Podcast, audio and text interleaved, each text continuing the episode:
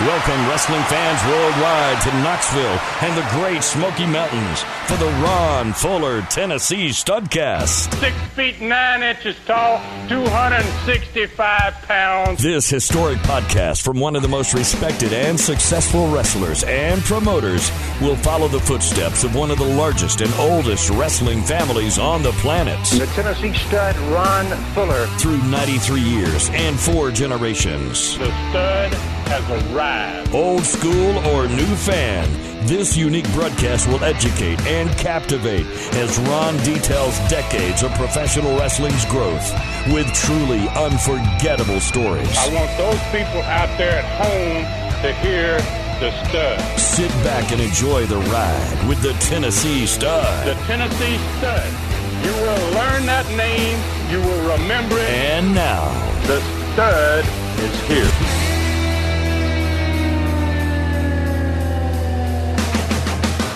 Hey, everybody, welcome in. It's David Summers hosting another Studcast with the Tennessee Stud, Ron Fuller. It's the only podcast on the planet, and we're documenting the real story of professional wrestling. It's 100 years of rich wrestling history. Now, welcome the originator of the Studcast, the man who changed the podcasting world with the Super Studcast. We step back into the ring, back into time with the Tennessee stud Ron Fuller. Hey Ron, what you doing? What's going on? I'm good, man. I'm doing really good. Feeling good.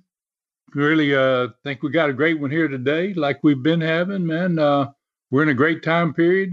1977. Uh things are really, really cooking for Southeastern and we got a big month that we're in the middle of here and uh I'm just ready to go whenever you are, my man listen, I'm I'm not blowing smoke or kissing your butt as I've been known to do, but I I'm telling you the truth. These studcasts are on fire and the super studcast as well. It's I don't know what what's the difference, what's going on, but it seems like everybody is a part of this thing and it just keeps getting bigger. Congratulations, dude. And listen, here's the other thing. Almost 200 episodes with a minimum of one hour a piece because you don't just stop if the story ain't finished. But anyway, that's awesome. And approaching 200 episodes. Congratulations. Well, thank you very much, man. Uh, I really appreciate that. I never thought that would happen. I never thought I'd see 100, much less 200. Uh, so, you know, I'm uh, I'm real uh, I'm real proud of that. And obviously, uh, from the numbers that I see, that we do have a big audience, and I get these orders for things like uh, I had a photo order today from Sioux Falls, South Dakota, man. Wow. You know, uh, and outside the country, it's pretty amazing uh, all the how far out our reach is, and I really, really want to thank fans out there for that. I really, really appreciate that. And uh, you have a lot to do with that yourself, Dave. They like to hear your crazy horse names, man. Well, I get a lot of comments about why don't you help Dave get good horses? You know? uh, all right, you're just you're just bragging. Stop it. So, yeah. all right. So, but so, yeah, you, you, you, mentioned uh, you mentioned the Studcast and the Super Studcast. Uh, this last one, this last Super Studcast, number thirty nine wow, I, I, got involved with two people here that are just really, really remarkably knowledgeable about territories, their territories. And I say there because it's uh, it's the territories that they are really familiar with. George Schire is one of those that's a he's a, he's a tremendous historian so far as the AWA is concerned. A real real wrestling historian, and and the same for Dave Burzynski as well, right? Yeah, both of them. You know, I mean, it's, it's truly amazing. Uh, these these uh, two territories, and uh, we spend more than three hours, a little over three hours, in discussions about these two territories. And heck, I learned a heck of a lot myself about those territories that I never knew. And uh, you know, I'm, I got a feeling fans are really really enjoying that. I hope they are. You know, and uh, and we we have a record number of patrons, and it, it just continues to grow as the stupid as the regular studcasts do. So real uh, real happy with it. And uh, this is a great one. I mean, if, if you're interested in that type of stuff and uh, wrestling history, uh, wow, these are these are great ones for you to get involved with out there, fans. Uh, the, these these are really good, and these guys are extremely knowledgeable about their territories. That's awesome, and that's a lot of wrestling, a lot of wrestling history just in your noggin. And then you got two wrestling historians on, so you know it's you know it's going to be big. But anyway, once again, tnstud.com, you find every studcast, you find every super studcast. They're all right there. tnstud.com. All right, now let's also mention your book, Brutus, before we get the show rolling. It's become hugely successful, even though it was something totally different than you had ever done before. So, where are you getting a, an idea like this for Super Studcast number 39?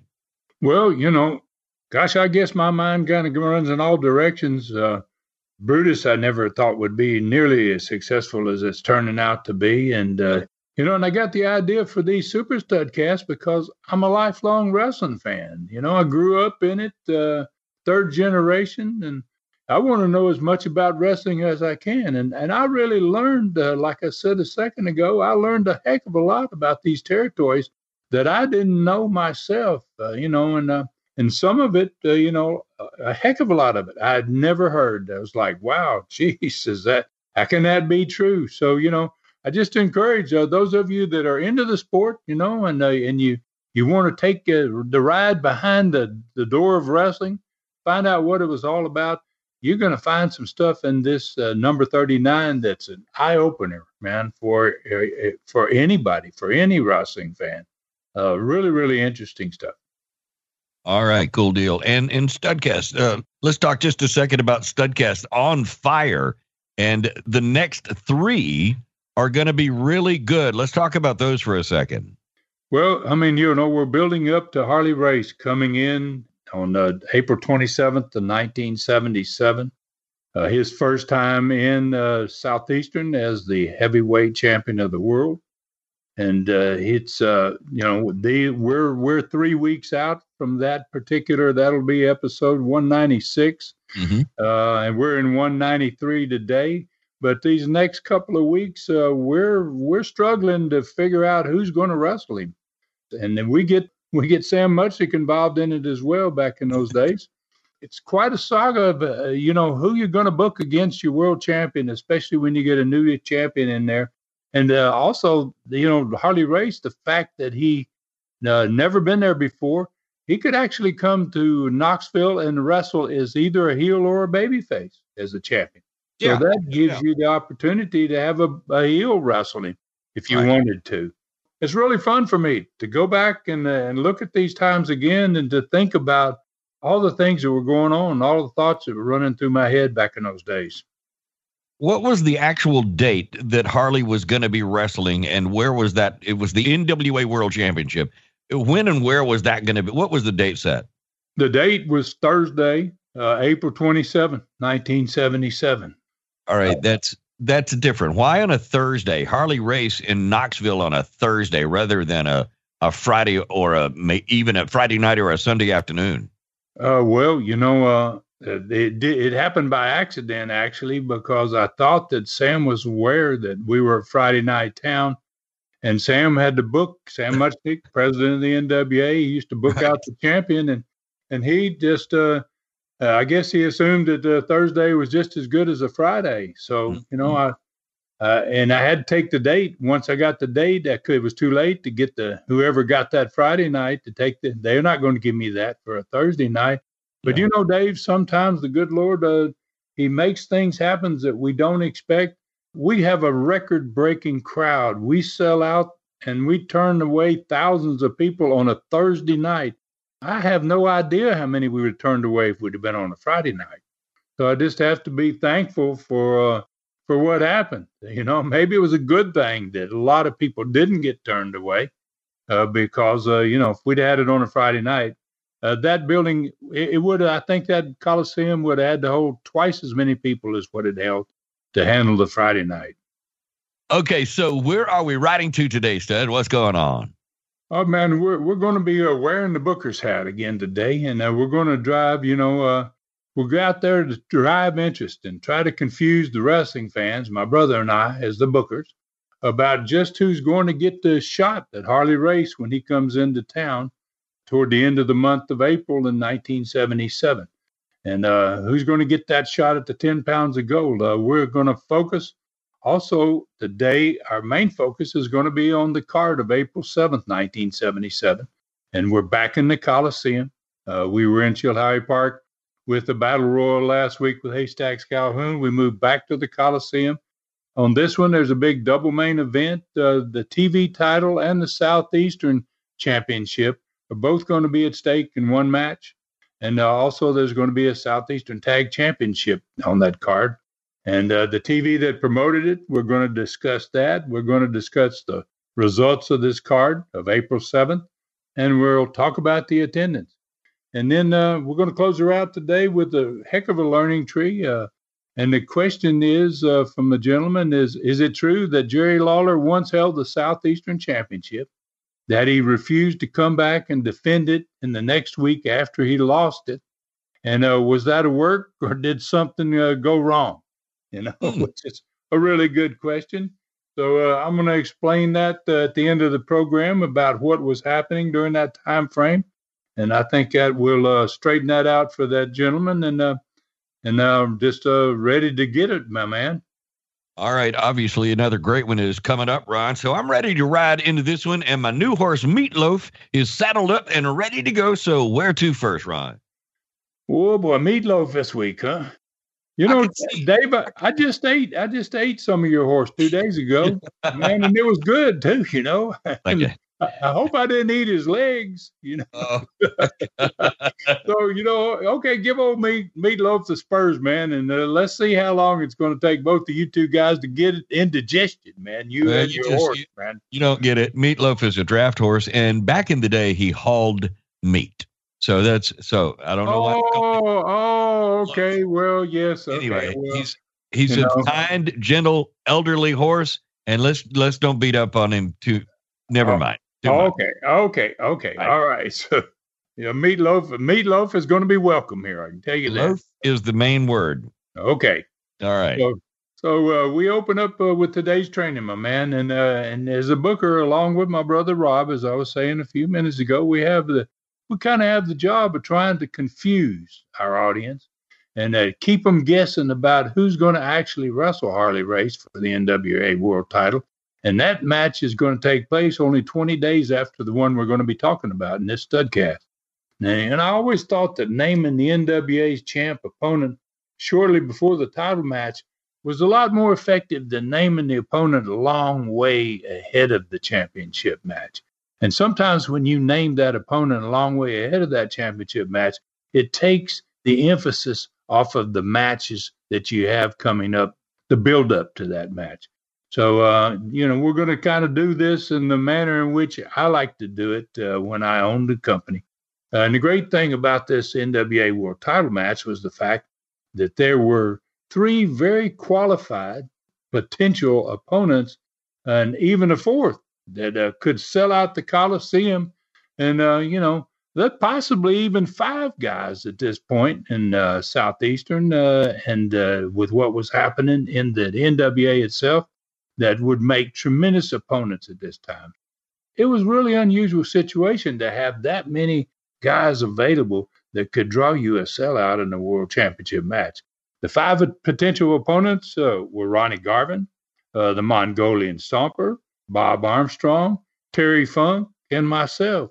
So uh, in this today's training, as, as as a booker, and we've got our booker hats on, let's take a look at all five of these guys including myself, and uh, let's see what opportunities and who would make the best opponent. So, the first thing that was always usually considered by territories when you started to book uh, someone against the world champion was who holds your most important belt in the territory. In Florida, that'd be the Florida heavyweight champion. In Georgia, it would be the Georgia champion. Southeastern, it's obviously the question is the Southeastern champion probably should get the shot. And that belt in uh, Knoxville was the Southeastern Championship. So Ronnie Garvin would have made a great opponent for Harley. You know, he had just turned babyface, and uh, you know, uh, just uh, weeks before the matches, you know, uh, this title match, he, he lost a loser leave to uh, Bob Orton Jr. Actually on March 19th, 1977. And he left the territory, and obviously he eliminated him. But had he not had to leave, he would have made a tremendous opponent for Harley Race in that championship match. Yeah, sure. Harley Race, had never wrestled in Southeastern or even in that part of Tennessee ever at this point. And before he became the world champion, and the local fans didn't have much knowledge of Harley Race unless they were in the magazines. They probably didn't know much about Harley. And uh, we could have brought him in, and he could have wrestled as either babyface or a heel. And uh, Harley had the ability to go both ways if you needed him to, and if you wanted him to. And he could have, uh, you know, we could have booked him against the Mongolian Stomper as an example, and probably uh, sold out with that. Uh, so, you know, but the Stomper had been the champion. He had been the champion in Southeastern since the second week he'd arrived in the territory, which was two months earlier. And uh, it was not the best idea always to put the NWA champion against a heel, but it had been done in many territories, and they had been there had been some success had with it. But uh, at this point, I felt like there were probably three better choices than uh, the Mongolian Stomper. Bob Armstrong had won the Southeastern title from the Stomper on March the 5th in 77, and he lost it back to the Stomper nine days later in Johnson City, Tennessee. But he was really over, man. But, uh, you know, I don't not sure that he would have been the best choice at that time. There's another guy that wasn't in Southeastern that was that was involved basically, and that was Terry Funk. And uh, obviously, Terry was really over as a heel from all those interviews he'd sent in before that October 10th, 1976 World Championship match with me. He had a lot of heat, and his match uh, that Sunday afternoon against me drew the largest crowd yet in wrestling's history in the Coliseum. Yeah. And the controversial finish uh, there involved Ronnie Garvin, you know, it, it, created an immense amount of heat for both Garvin and for uh, Terry Funk. Mm-hmm. And then the, the deal was that Terry had never had a return match to win his belt back if he could do that. And that was always a standard for champions when you won a belt, uh, whoever you won it from, pretty quickly he got a return match. And uh, Terry now, months later, after uh, Harley has won the belt, has not had this opportunity. So, you know, Terry Funk would have made a great opponent in Knoxville for Harley Race. Uh, and I think that that would have filled the Coliseum. And uh, you know, then and then I was also a top prospect, uh, obviously, and uh, and I had as a heel, actually two years to the day, on April 27, 1975, I beat Jack Brisco in the middle of the ring, was awarded the 10 pounds of gold. I left the ring with the belt. And then I come back 18 months later against uh, Terry Funk, and I get my hand raised again. I get the belt handed to me again, and uh, one or two referees changes the decision. Ronnie Garvin comes to the ring, jumps off in my throat. Everything was changed right there in an instant. So, twice in 18 months, I had beaten two different world champions in the Knoxville Coliseum. So, therefore, I, I had to be considered a top prospect too. All right. So you made a strong case for five different wrestlers to get a shot at Harley Race for the NWA World Title. So who's got the match? Well, now, Dave, I didn't say I was going to tell everybody who was going to get the match. You know, I, I said it was robbing my job to keep fans in suspense about it. All right, I see what's going on here. So, or maybe maybe I don't see what's happening here. So we're back to you kayfabing all of us, right, Ron? well, well, you know, Dave, uh, there's a lot going to happen in the next three studcasts before fans, you know, are going to get the actual answer to the question that we're talking about today: who's going to get the shot? And I don't, I know in today's wrestling they don't do it this way anymore. But I'm kind of old school, man. You know, I'm not going to take the surprise away from any listeners out there that don't know the answer to this question. Okay. So uh, I guess something as simple as that it's kind of the reason why wrestling was so much larger and better back in the old days than it is today, man. I'm right. not doing, right. I'm, it's me. Dave is good. It's huh? me, Dave. It's your Studcast listeners, your faithful Studcast listeners. So, all right, you're, you're not giving up anything, are you? well, you know, uh, We're, we're, yeah. Well, I'm gonna I'm gonna I'm gonna give up what's happening on the show of Friday, April seventh, nineteen seventy seven. that's, that's where we're, we're, riding next, right? That's where we're riding next, man. We're going to ride into that Coliseum on Friday night, April seventh, and uh, and we're going to be moving back into the Coliseum, and uh, you know, I'm gonna give you that card, man, and uh, we'll just we'll let that other stuff uh, take, find its own place in here. So, uh, you know, that first match on April 7th, man, was a tremendous babyface match with Dick Steinborn uh, in wrestling against a great young star, Rip Smith, uh, Mike Stallings, and Norvell Austin. They'd been having some tremendous matches in Southeastern. I was watching them a lot in a lot of different towns. And I thought it was time to put those boys in front of a big crowd because they were having great matches together. The next match on that card was going to also be a great one. Uh, these are two big time workers. Uh, these boys, uh, these two are are just about to reach the peak of their uh, young years, man. And Bob Orton Jr. and Jimmy Golden, uh, where they're going to have their first ever return Southeastern match against each other on that night. And this card on the on the April seventh of seventy seven, it had a double main event uh, the Southeastern tag belts were on the line in the next match on that card, and the Von Steigers were defending against Bob Armstrong and my brother Rob. And uh, those two guys were the former tag team champions for Georgia, one of the best uh, tag teams they'd ever had in Georgia. And then the last main event was uh, winner takes all, and it's my TV trophy uh, at stake against the Mongolian Stompers Southeastern belt. Don Carson's obviously going to be in the Stompers corner, and the winner is going to get both the Southeastern belt and the TV trophy uh, when the match is over. Cool. Okay. So a great card there with a, a whole lot at stake, it sounds like. All right. I noticed also in today's training about who deserved a shot at the champion that every territory's champion was usually the first one considered. That being the case, though, I guess this upcoming double Southeastern Championship match could be pretty important in deciding who would get the shot at Harley Race 20 days later, right? Yeah, yeah, that's for sure. You know, and uh, and I'm proud of you, Dave. You picked up on that, man, and uh, you know, uh, would it definitely is going to have a big bearing on on Harley's opponent. You know, you you're getting a lot smarter, Dave, than your horses, man they don't seem to be increasing their speed, but by golly, you're really jumping on things. Uh, and I hope your meatloaf's fresh, man. I hope he's doing good in this ride because uh, we got a ways to go in this one. Well, thanks for the compliment, Ryan, but I, I wish you could leave my horse out of this discussion. And thank you for not calling me Captain Obvious. Where were we? uh, Oh, I got a feeling, Dave. Yeah, your horses aren't just left out of everybody's discussions, man. But but they probably are left out of the barn, man.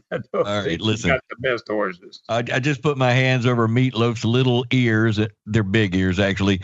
I'm going to ignore that statement, but I bet I'm also right about it being time to talk about the TV show of Saturday, April 1st, April Fool's Day, 1977. How does that one open up? Let's get it. Okay, and you're right about the date, man. You're on it. Uh, you know, and it opens with the close up of Les uh, Les Thatcher, and he's giving fans the matches for the day. That's the way we always open it up. And when he finishes and the camera begins to back away, the huge set behind him reveals old 601 pound haystack Calhoun. He's laying on his back and he's bleeding, and the stomper has got his big old size 15 boot right in the, the big man's face. Wow. And, uh, so Don Carson sitting next to Les at the set, and the Mongolian Stompers standing behind Carson. He's got his southeastern belt around his waist, and when he has his belt on, he's always got a smile on his face. So it was a shot from uh, you know last week's show in which we had a battle royal, one of the rare battle royals on TV. So Les began right away to speak about what fans were seeing in this still shot. And as usual, Carson interrupted. Imagine that. You know, Carson described the still shot that he he says, you know, Thatcher, what you're seeing and everybody out there is seeing is a perfect example of what my Mongolian stalker's been doing, you know, to so-called superstars like K. Calhoun, uh, the so-called superstar Haystacks Calhoun around the world for years. So Les tried to get in the conversation, but Carson was already on a roll, man. So Carson screamed for the director to run run that video from last week's show. And Carson liked to run the show instead of Les, and uh, Les hated it, obviously. And so the tape began to roll, and the, you know the camera picked up on one of the Von Steigers that was holding the legs of Haystacks while Stomper was stomping him in the face. And uh, you know they continue to run uh, run the ropes, and he'd come back and stomp Stacks in the face again. It happened two or three times, and within a couple of minutes, the video showed that Stomper at this point's in the ring by himself. Haystacks has done thrown out the uh, one of the Germans, and uh, he's eliminated a couple of guys, and it's just basically Stomper and Haystacks. And uh, at this point, uh, the referee had gotten knocked down, and Stomper's trying to get Haystacks out of the ring by himself. Well, the Von Steiger brothers had just been thrown out. They're still standing out there on the studio floor, and Don Carson's out there with them. And they see what's happening. The referee's got his back turned. He's down. He's not going to see what's happening. So they jump up on the apron, the three of them, and they start trying to help the stomper lift haystacks over the top rope. So Les kind of gets his first opportunity to say anything about what's happened so far in this battle royal. And he asked Carson to explain why there's three of you men instead of just uh, the stomper who's still in the match attempting to throw haystacks from the ring. What? Why do you think that you guys are? It's okay for y'all to get involved here. And they, you know, and as always, boy, Don was so sharp, man. He had an explanation. He said, you know, uh, only the stomper was throwing the fat man over the top rope, Les. You know, he said the three of us was trying to catch him. He's a big guy. We didn't want him to get hurt when he hit the concrete. Oh my! You know, so Les was kind of at a loss for words, and uh, about that time, the referee got up. Uh, they had already dumped Haystacks out of the ring, and he raised Stomper's hand. So, uh, but that's where Carson then really got rolling.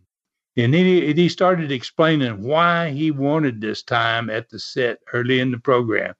And he said to Les, you know, uh, we, uh, to watch this match from last week, to see one of Stomper's recent conquests, he says, We're here to ask Southeastern officials why the heck they have not already made their great champion, my Mongolian stomper, the man to face Harley Race for the NWA world title in less than 20 days.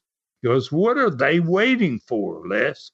You know, and then he continued that there's no more qualified opponent on the planet than my Mongolian stomper. They, they need to get in gear and set this match up. So Les began to try and explain that there were at least two other qualified wrestlers in Southeastern, Ron Fuller and Bob Armstrong, that deserved consideration, as well as Terry Funk, that had yet to get a rematch with Harley Race. So Carson stopped him right away. Just basically, he's well, he wanted to get to the point. He says, you know, uh, let, let's stop the argument here and now. He says, I'm going to prove to all the fans around the world that my Stomper is the man for the NWA World Title match. My Stomper has regularly beat two men at a time on TV almost every week since he's been here. And today, he goes, I'm going to absolutely prove that he's qualified for the world title shot. He says, Today, I'm going to put his Southeastern Championship on the line against not two guys, but I'm going to have a third guy put in the ring with him and I'm going to let all three of them be in the ring with him the entire match. Hmm. So, and then he says, if the Stomper loses, he goes, uh, you know, Southeastern, they probably wouldn't know who to give the belt to. They can take the belt and give it to anybody they want to. You know, he says, that's how much confidence I have in my man. But then he says, but if my Stomper wins the day, Les Thatcher, Southeastern wrestling officials have to consider him for the NWA World Title shot with Harley Race. So Les was obviously impressed. You know, like, what are you, are you serious? You're going to have him beat three guys? You're going to have him put the belt up? So he repeats Carson's claim. You know, he makes Carson say, yes, that's what I want, Thatcher. I'm going to put three guys in there with him. I'll put up the belt. And, you know, the, and uh, so he took his stomper to the ring and he took his Southeastern belt off of him and he sent him into the ring and the three men were already in the ring waiting. And in less than three minutes, all three of them had been stomped in the face. They'd been covered. They'd been counted out. it was a very impressive win by anybody's standards to watch a guy do that in less than three minutes. No doubt. So Carson is the champion and his champion. They came back to the set for the first interview, and he asked Les if he'd ever seen anything like that before. You know, Les could only say, "No, you know, I have not seen anything like that before. It's pretty amazing." So then Carson pointed out that his stomper was going to have the chance the following Friday to also win the Southeastern TV trophy against me, Ron Fuller. And when that happened, he said, no one will ever be able to deny that my stomper is the only wrestler in Southeastern worthy of the title shot. So the two of them, Stomper and Carson, stormed off the set. And, uh, you know, it had been a very compelling uh, opening to the show. You know? and, and if you were making a case for the Stompers' inclusion in the potential opponents for Harley Race, you couldn't deny it. Uh, you know, think back, uh, they showed right off. He beat Haystacks Calhoun in the Battle Royal, and then live he beats three men. So it definitely put his name into the mix to be considered for the upcoming shot at the NWA champion. All right, good stuff right there. Hey, is a good point to take a break. Let's do that. And don't forget tnstud.com. Every studcast and every super studcast, all at tnstud.com. Hey, this studcast will continue in a moment. Stay with us. Ron Fuller is known worldwide as a great storyteller, especially when it comes to wrestling. However, his greatest story has now become a novel. Brutus has more than 45 star reviews on Amazon.com. Look for it under Brutus Novel. See him for yourself and find out how readers react to the roller coaster terror ride of Brutus. An African lion is on the loose in the Great Smoky Mountains National Park. Now there's a plot. From the mind of Ron Fuller comes Brutus. This amazing novel came from a one night dream and two years of writing to piece it together. Get it now at Amazon.com, Brutus Novel, or the special autograph copy at TNStud.com and click Stud Store. Many of the reviews compare Brutus to one of the greatest books and movies of all time, Jaws. Some reviewers say it's better than Jaws. There's nothing like it. Imagine what a specially autographed novel like this would mean to your family if it becomes a movie. Amazon.com, Brutus Novel, or TNStud.com. Click Stud Store for the autographed copy.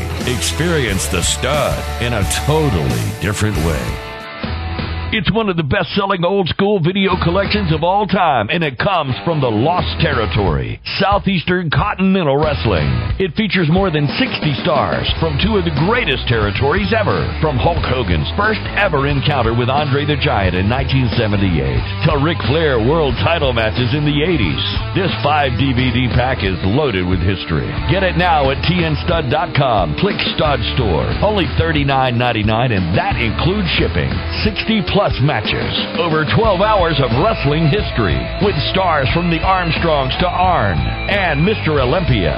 The fantastic stud stable of Fuller's Golden, The Lord Humongous, Assassin, Mr. Wrestling 2, Austin Idol, Tommy Wildfire Rich and Johnny Rich, Kevin Sullivan and his New Guinea Headhunters, Dr. Tom Pritchard, Dutch Mantell, The Dirty White Boy, and far too many others to name. TNStud.com. Click Stud Store. Get yours for 39 $9.99 and that includes shipping. If you've never purchased videos before, or if you're a collector, there has never been an offer like this. It's the best deal in wrestling. Welcome back. It's another Studcast. We're right here in the middle of history being recalled by the Tennessee stud Ron Fuller. All right, so catch us up. Where were we, Ron? Let's get right back to it. Okay, we're we're in the second segment of the show. Carson and uh, Stomper have opened the show for everybody, and uh, you know that's been a, quite a display. Uh, I would have to say, having having remembered this, uh, wow, you know, it really was impressive. So the second segment of the show was really going to get the studio up after Carson's long tribute to the Stomper in the first segment, uh, and Bob Armstrong and Robert uh, they exploded into the studio, man, and boy, they charged that building, man, and uh, and around the ring they went. They high fived the fans. Uh, I mean, everything changed. The whole attitude of the program changed instantly. And Les was joined at the set by the Southeastern Tag Champion Von Steiger brothers. because they're going to be meeting Rob and uh, Bob Armstrong uh, the following Friday night. The battle royal from the night before had the crowd. The the big spot in that battle royal was the Von Steigers and Rob and Bob getting into it. They stood out when, and it's hard to stand out in the middle of a battle royal.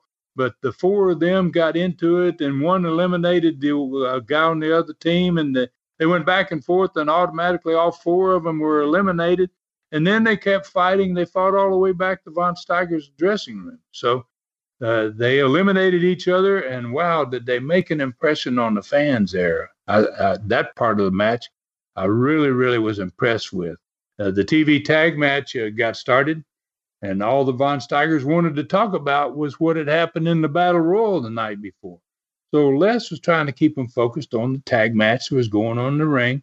Uh, that was uh, you know really setting the studio crowd on fire. But uh, they weren't interested in putting over Bob and Rob, that's for sure. So, you know, they knew that they had been the Georgia Tag Champions. That didn't impress them when Les brought that up. And you could tell by the quick tags that Rob and Bob were making in the ring that they'd spent a lot of time working together in the ring.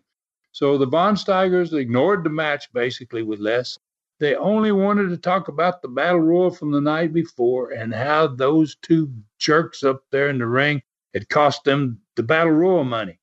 So uh, the studio exploded when Rob and Bob they double pinned their opponents in the match in the live match. The Von Steigers uh, promised to keep their belts, which they had sitting on the desk in front of them. They grabbed their belts and they took off before Rob and Bob could get to the set. So Rob and Bob started, they, they took the second interview and they gave fans a history lesson basically about the Von Steiger brothers' run in Southeastern as tag champions. And it was an extremely impressive history.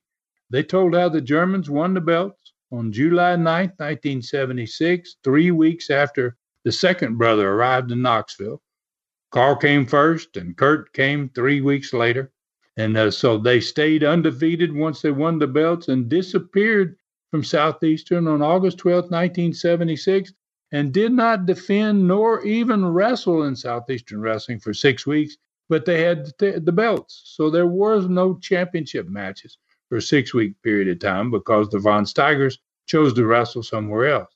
So then they returned on the Terry Funk World Title Night of October 10th, 1976, and they lost their belts that night, the first time back since they had left with the belts. They won their belts back a month later after that, and uh, then they held those belts for four straight months until uh, Rob and I beat them on March the 5th, 1977. So then, uh, you know, the Von Steigers uh, won them back nine days later in Johnson City, Tennessee, so it basically meant that this German team had only been beaten two times in nine months of Southeastern Wrestling. Pretty amazing for any team to have a record like that. So uh, then Rob and Bob both they got to their point for doing this little piece of history and the and the fact that they intended to stop the longest run in Southeastern tag team wrestling history the very next Friday night that they were going to be the third team to beat them since they had arrived, and it would be the last time the German team would ever wear the Southeastern tag belts. Boy, when they said that, the crowd exploded. And uh, they said they had been the Georgia Tag Champions, a record six straight months in 1972, and they were going to break that record in Southeastern. Studio audience erupted again, obviously. The, they were really over. Personality profile was next in the show, and this one was really special. For the first time ever, the NWA president, Sam Muchnick, sent an interview, and so did Harley Race for this same show. So they're both in the profile. So let's open the profile. He's by himself, which was very irregular. Normally there was somebody there, and he started out with the video sent by Harley Race. And Harley basically said it didn't make any difference who got the title shot that he wasn't going to be beaten by any man for his belt. Didn't make any difference who the heck got got the shot. So uh, Sam Muchnick's interview was very, very different than that, though. And he congratulated Southeastern Wrestling officials for the fantastic job that they had done over the last year to bring such great wrestlers and events to the southeastern United States. He congratulated them for all the their all-time record crowds in that part of the country and for the fact that there were so many great wrestlers in the area qualified for a shot at NWA World Champion Harley Race. He just couldn't overemphasize the fact that Southeastern had tremendous talent. He explained that he wasn't accustomed to making the type of decisions about who's going to wrestle the world champion, you know, but he felt it was time to start eliminating challengers because he owed that to the champion Harley Race to give him an idea who to expect he's going to wrestle in four weeks for the 10 pounds of gold. And he went on. He said he was aware that Bob Armstrong had recently held the Southeastern belt, that the Mongolian Stomper was the present champion, and that I had an upcoming match with the Stomper for the shot at that belt. And he added that Terry Funk's rematch with Harley Race had not already happened, and it just complicated everything so far as Southeastern officials and so far as him in deciding who's going to get the shot. He said, obviously, the Southeastern champion would be in the driver's seat in the Southeastern area. But the Terry Funk issue also had to be considered. And, and he was right. I mean, Terry obviously had a shot to see if he could uh, regain his title. Mm-hmm. So he assured on the end of this video Southeastern fans that he was staying on the top of the results every week in the Southeast.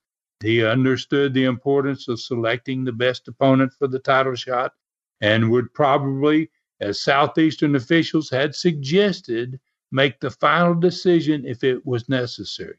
Now, that was a crazy thing. Uh, you know, normally Sam would not put himself in that position. But obviously, if it need be and the Southeastern people wanted it to happen, he would make the decision who gets the shot. So Les basically summed it up. The, two videos have run. He said Southeastern had obviously become so loaded with great wrestlers that the National Wrestling Alliance president was now having to get involved in making the decision. And uh, Les said in all of his years in professional wrestling, he had never seen that happen before uh, that they had that much talent in the territory. They had to get president of the NWA had to get involved. That the upcoming main event, uh, six nights later on Friday night in the Coliseum, that's going to go the the belt and the trophy to the winner of might be the most important match in southeastern history. Wow, that's pretty interesting. And here's this maybe this is unusual, maybe not. I don't remember seeing the NWA president, as I recall, on any TV wrestling show before. I mean, is that a sign that Southeastern was really making a, a big name for itself, Ron? Oh yeah, it certainly was. You know, I mean, it didn't happen often. You know, I, I, on rare occasions, I do remember in the four years I was in Florida that uh, maybe twice you'd see Sam Muchnick have something to say with Gordon Solie on that program. But uh, you know, it it wasn't something that went on very often, and it really did. It highlighted exactly how important the match six days later between me and the Mongolian Stomper was. So uh, TV goes on. Third segment is Bob Orton Jr. He's in the next match, and uh, boy, he was despised by fans at this point because he was the guy responsible for running Ronnie Garvin out of Southeastern, and boy, Orton loved that heat, man, and he really enjoyed making the fans as angry as he could. I, I never saw a guy smile and had a smirk on his face as much as Orton did as a heel, you know, and he quickly in this match dispatched his opponent. He beat him with his patented backbreaker. He dropped him on his head as he had other opponents, and he got the three count and he got up with the biggest smile yet on his face and uh, and he directed it right straight to the cameras. He saw where the cameras were and he made a point of making sure they were seeing him and his big smirky smile. So you know he went into studio b and jimmy golden joined les at the set for the next interview. They're scheduled to wrestle each other in a return match. Uh, and they'd wrestled the week before in a 20 minute time limit draw this time it's going to be a 30 minute time limit match between the two of them. So I was in the last match on this show, and I went to the set before the bell rang, and I took my TV trophy and I put it on Les's desk, and I told Les, you know, since the Stomper had been there early in the show and he put up his belt and had beaten three men at once, that I intended to match his feet before this show was over, that I'd put up my TV trophy. Uh, they could have three guys in the ring, send them to the ring, and I'll do exactly what he did. I'll put up my trophy, and I'll beat three guys on television too. So Les said, you know, well, Ron, you don't have to do that, you know. And I told him that I wanted, I wanted to, that I wanted this shot at Harley Race more than any match I'd ever had, and that I could do anything, you know, the Mongolian Stomper could do. And I was going to prove it, uh, you know, right here on TV. Just like he proved he could beat three guys at once, I'll do the same thing. So Phil Rainey was up in the ring and he started announcing my opponents. By the time I left, you know, the set, I took the TV trophy and there was a guy that uh, took the wrestling jackets from the wrestlers. I handed him the TV trophy and I started into the ring. And boy, these three guys, they were ready, man. They attacked me, man. I never got through the ropes and they were pounding me and they got me down. And the studio audience kind of got behind me right away and they started to go run, go chant. And, you know, so I finally got my bearings a little bit and I began a, a, a comeback. And I sent one of them out on the concrete, you know, and I'd, I'd, I'd cut it down to two men that I had to deal with. And I pile drive one of those guys, and then I sent the third one in the ropes and I drop kicked him. I covered the one that I drop kicked, got the three count. I pinned the guy that was pile drive because he wasn't moving. And then uh, the guy that been on the floor, he, he sneaked back into the ring. And when I got up from uh, covering the pile drive one, he took a punch at me and I ducked it and uh, and I put the fuller leg lock on him. So he quickly gave up. So I pretty much did what the Stomper did. When I left the ring, all three of them were still laying there, just like he left three guys uh, earlier in the show. And uh, the time was uh, just a little over three minutes that it took to do that. So wow, so it took you that long? Wow, yeah, it took me I mean, three minutes. Yeah, that, but anyway, I wanted that Harley Race ah. shot, man. So I went to the set.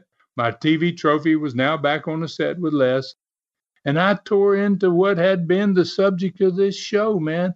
Who was going to get the shot at Harley Race? And I pointed out that I was the only wrestler of all of them that had been mentioned on the TV that day that actually had beaten Harley Race.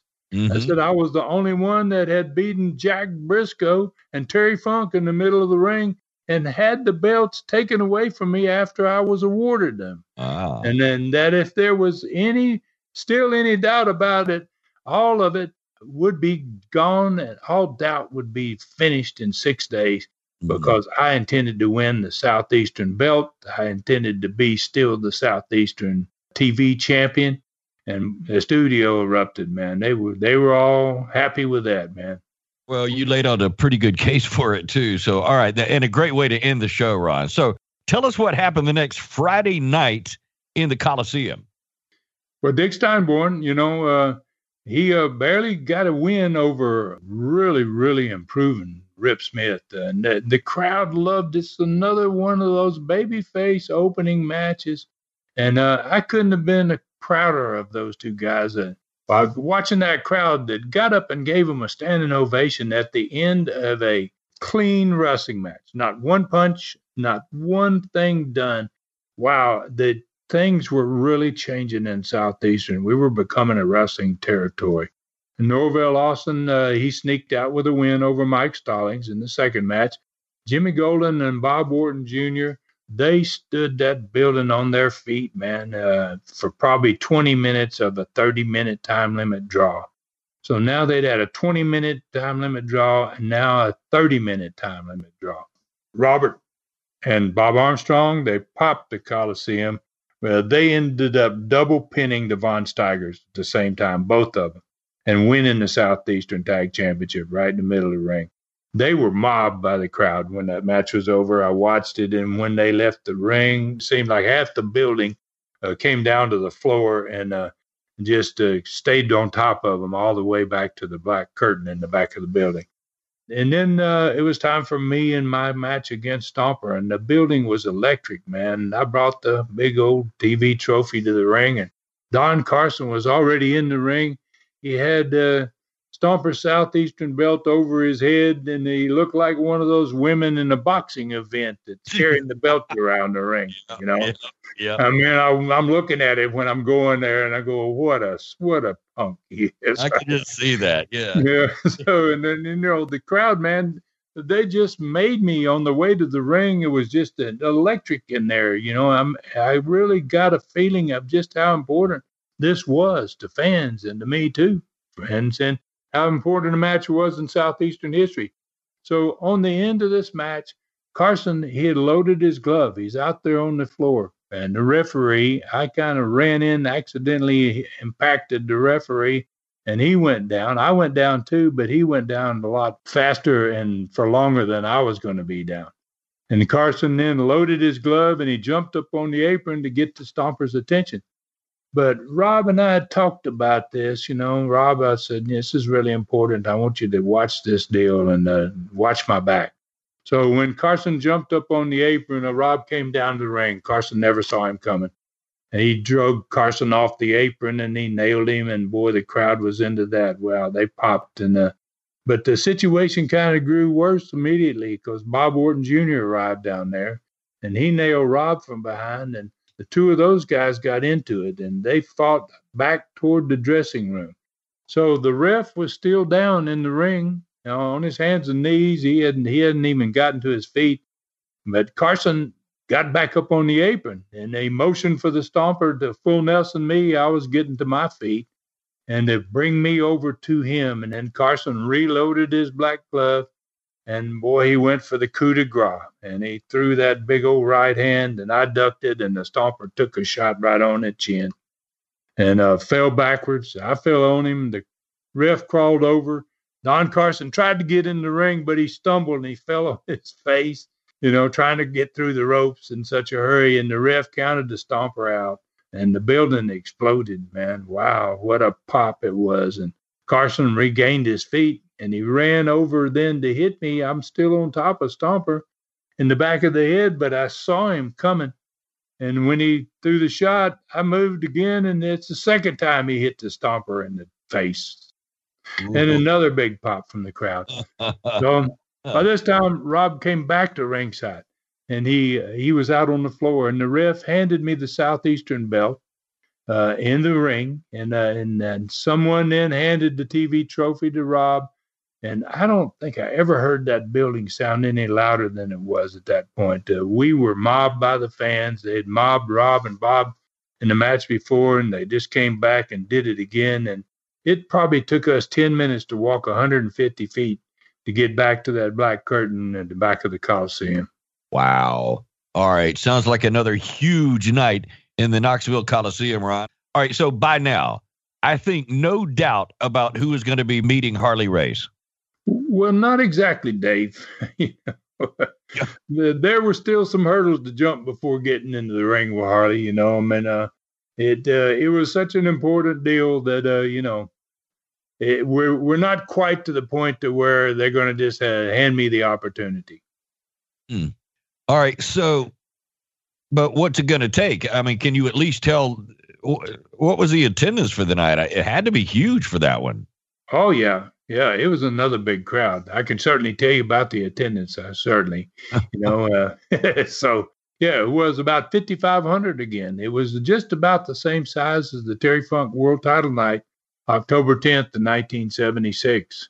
Man, that's a big buildup for the upcoming NWA World Title Night with Harley Race. So, will we find out next Studcast who his opponent's going to be, Ron? But Uh, or never, never mind. I know the answer on that. It's it's probably going to come later on.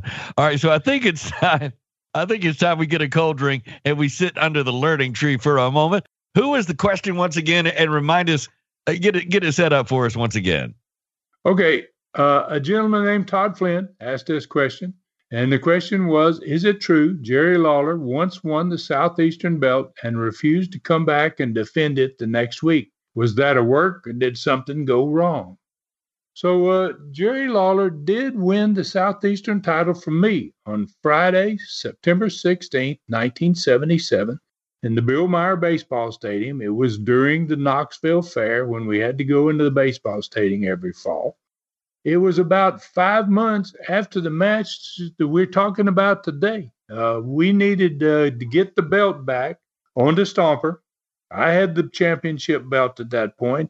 Uh, we needed to get it back to the Stomper to utilize it uh, on that big card with Harley Race. We wanted to have somebody defending the Southeastern Championship rather than me because that would eliminate one of our belts that we could have up and uh, take a little bit away from the card. So I couldn't afford to lose the belt to the Stomper because you know that wouldn't that, that would be far from justifying me to get the shot at Harley just three weeks later. So I was due a return match with Lawler on September 23rd. He beat me on the 16th. A week later, I should have had a shot at the belt, but Lawler refused to wrestle me.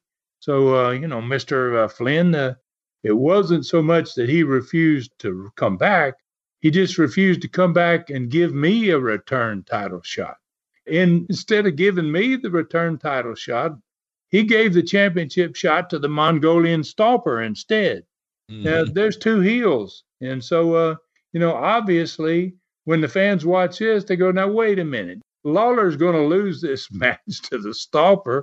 And the Stomper had a new manager at that point. It was Gorgeous George Jr. Mm-hmm. And uh, and that's exactly what happened. Lawler, and and it was a it was a ridiculous finish. It was it was it was a horrible finish. So uh, obviously Lawler let the Stomper beat him, and he took the belt because that would have put Stomper in a position to wrestle Harley Race rather than me. So all this got even better back in this uh, September of '77. The Southeastern officials they held up the Southeastern belt in the Lawler versus Stomper match of September 23rd because they felt that something was obviously wrong with the way Lawler had lost. Well, that was pretty simple to see. I watched the match, obviously.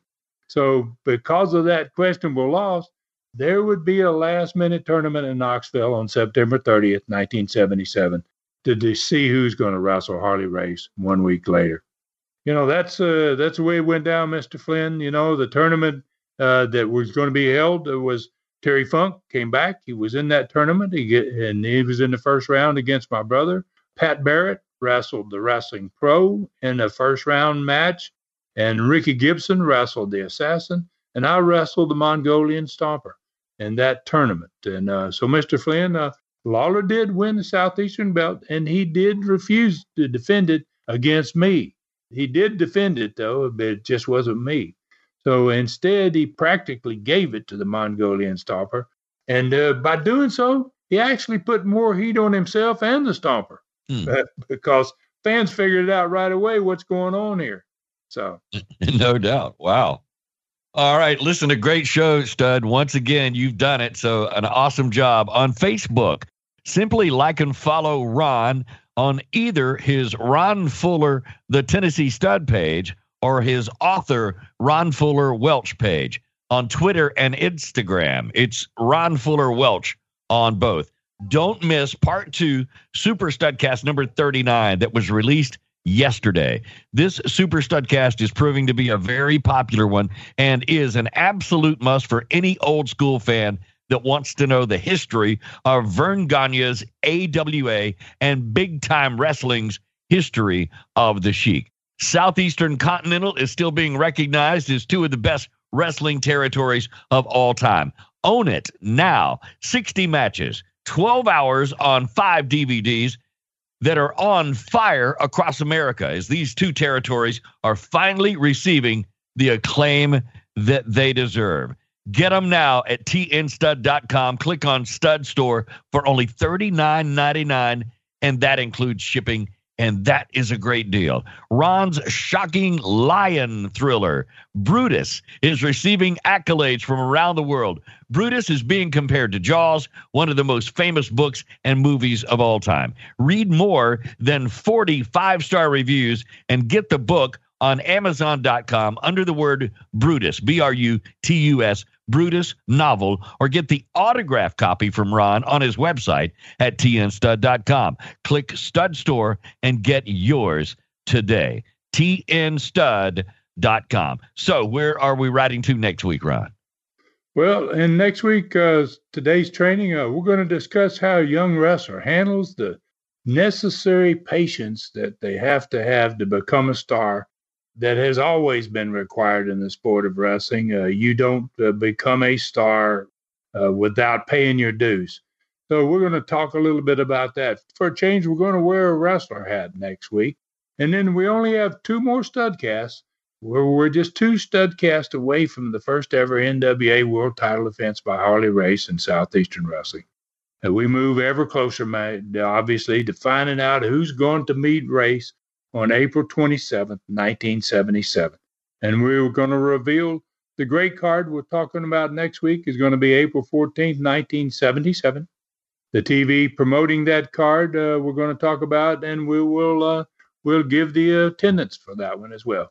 The learning tree question next week uh, asked me to teach them the economics of booking a tag match to fill a two-hour card that financially cost twice as much as two single matches cost. this is a promoter, obviously, here, man. This is a guy that's uh, trying to figure out how the heck can I put together a good card and have a tag match on it that's that instead of two single matches and have to pay more money. I can see where this is going. So yeah, I look forward to answering that one for him, Dave. Great today's training and learning tree questions, and I cannot wait to find out who's going to be wrestling Harley Race on upcoming Studcast number 196. So you know we're going to get there, Dave. Uh, we're we're going to get that. Uh, we're going to get to that opponent here real real quick here. You know. So and uh, and uh, obviously uh, it's going to be a great ride in getting there. I think fans are going to really enjoy the next couple of programs before we get to the actual Harley Race match. And I want to, uh, as always, thank all my listeners out there for their support, both the Super Studcast and the patrons, and also the regular Studcast people. And and if you enjoy what we do uh, out there, please tell your friends about us. Uh, take care of yourselves and others, and may God bless us all. Another fun time, Ron, and a great job. This is David Summers thanking you for riding with us today and reminding you Ron Fuller's Studcast is a production of the Arcadian Vanguard Podcast Network. Thanks for joining us today for this historic Studcast. The true story continues next week. So full Nelson your friends and point them in our direction for another ride with the Tennessee Stud. One, This is David Summers saying so long from the great Smoky Mountains.